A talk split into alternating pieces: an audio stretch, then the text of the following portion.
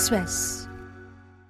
Xin chào, các bạn đang nghe điểm tin của VN Express thứ bảy ngày mùng 10 tháng 2, được đọc bởi AI. Sau đây là một số tin tức đáng chú ý được cập nhật lúc 17 giờ. Cầu đi bộ vượt sông Sài Gòn, cầu Thủ Thiêm 4 và cầu Cần Giờ sắp được triển khai kỳ vọng sẽ tạo điểm nhấn cho kiến trúc thành phố Hồ Chí Minh. Cầu đi bộ là công trình thứ ba sẽ được xây dựng kết nối phía Thủ Thiêm, thành phố Thủ Đức sang quận 1, sau hầm vượt sông Sài Gòn và cầu Ba Son đã đưa vào khai thác. Với tổng mức đầu tư khoảng 1.000 tỷ đồng, dài khoảng 500 mét. Ngoài kiến trúc độc đáo, cầu đi bộ cũng là công trình quy mô lớn nhất từ trước đến nay được một doanh nghiệp tài trợ toàn bộ kinh phí xây dựng. Công trình dự kiến khởi công đầu năm 2025. Bên cạnh đó, cũng là dự án trọng điểm kết nối Thủ Thiêm, cầu Thủ Thiêm 4 vượt sông Sài Gòn sang quận 7 đang được ngành giao thông thành phố xúc tiến đầu tư. Cầu dài 2 km, 6 làn xe, vốn đầu tư hơn 6.000 tỷ đồng.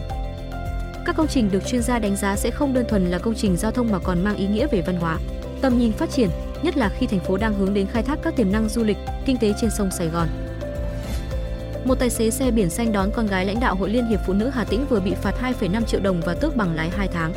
Nhà chức trách cũng tịch thu bộ còi, đèn ưu tiên gắn trên chiếc xe công vụ này.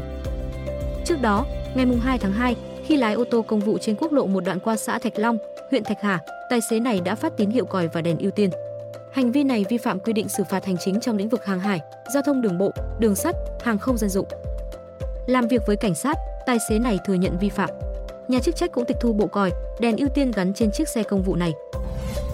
Nga vừa công bố 4 ứng viên hợp lệ cho cuộc đua tổng thống năm nay, gồm tổng thống đương nhiệm Putin, tranh cử với tư cách ứng viên độc lập, lãnh đạo Đảng Dân chủ tự do Nga Leonid Slutsky, nghị sĩ Vladislav Davankov và nghị sĩ Nikolai Kharitonov. Đây là lần đầu tiên phiếu bầu tổng thống Nga có 4 ứng viên kể từ năm 2008. Cuộc bầu cử năm 2000 có nhiều ứng viên nhất với 11 người đủ tiêu chuẩn. Hội đồng Liên bang Nga, tức Thượng viện Nga, ấn định ngày bầu cử năm nay là 17 trên 3. Chủ tịch Ủy ban bầu cử Trung ương Nga sau đó thông qua nghị quyết tổ chức bỏ phiếu từ ngày 15 đến ngày 17 tháng 3, đánh dấu lần đầu tiên bầu cử tổng thống Nga diễn ra trong 3 ngày. Nga vừa công bố video tập kích HIMARS S-300 của Ukraine. Trong video, Bộ trưởng Quốc phòng Shoigu xuất hiện cùng Tổng tham mưu trưởng Valery Gerasimov và chỉ huy các cánh quân Nga đang tham chiến ở Ukraine, đồng thời nghe báo cáo của tư lệnh cánh quân Tây Evgeny Nikiforov. Hình ảnh trong video cho thấy khí tài nghi là tổ hợp này đang tiến vào nhà kho ẩn nấp và tên lửa lao xuống, gây ra vụ nổ lớn sau đó. Quân đội Ukraine chưa bình luận về hình ảnh này. Các tài khoản ủng hộ quân đội Nga hồi tháng trước công bố video máy bay không người lái phát hiện tổ hợp này Ukraine gần thành phố Konstantinovka ở tỉnh Donetsk, trước khi loạt đạn trùng bắn phá địa điểm ẩn nấp của nó trong rừng.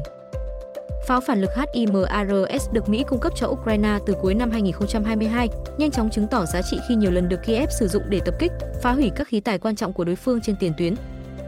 Tuy nhiên, Nga dường như đã thích nghi được với các đợt tập kích bằng pháo HIMARS trong năm 2023 thông qua phân tán lực lượng và tăng cường năng lực phòng không tiền tuyến. Thông tin sẽ tiếp tục được cập nhật lúc 21 giờ.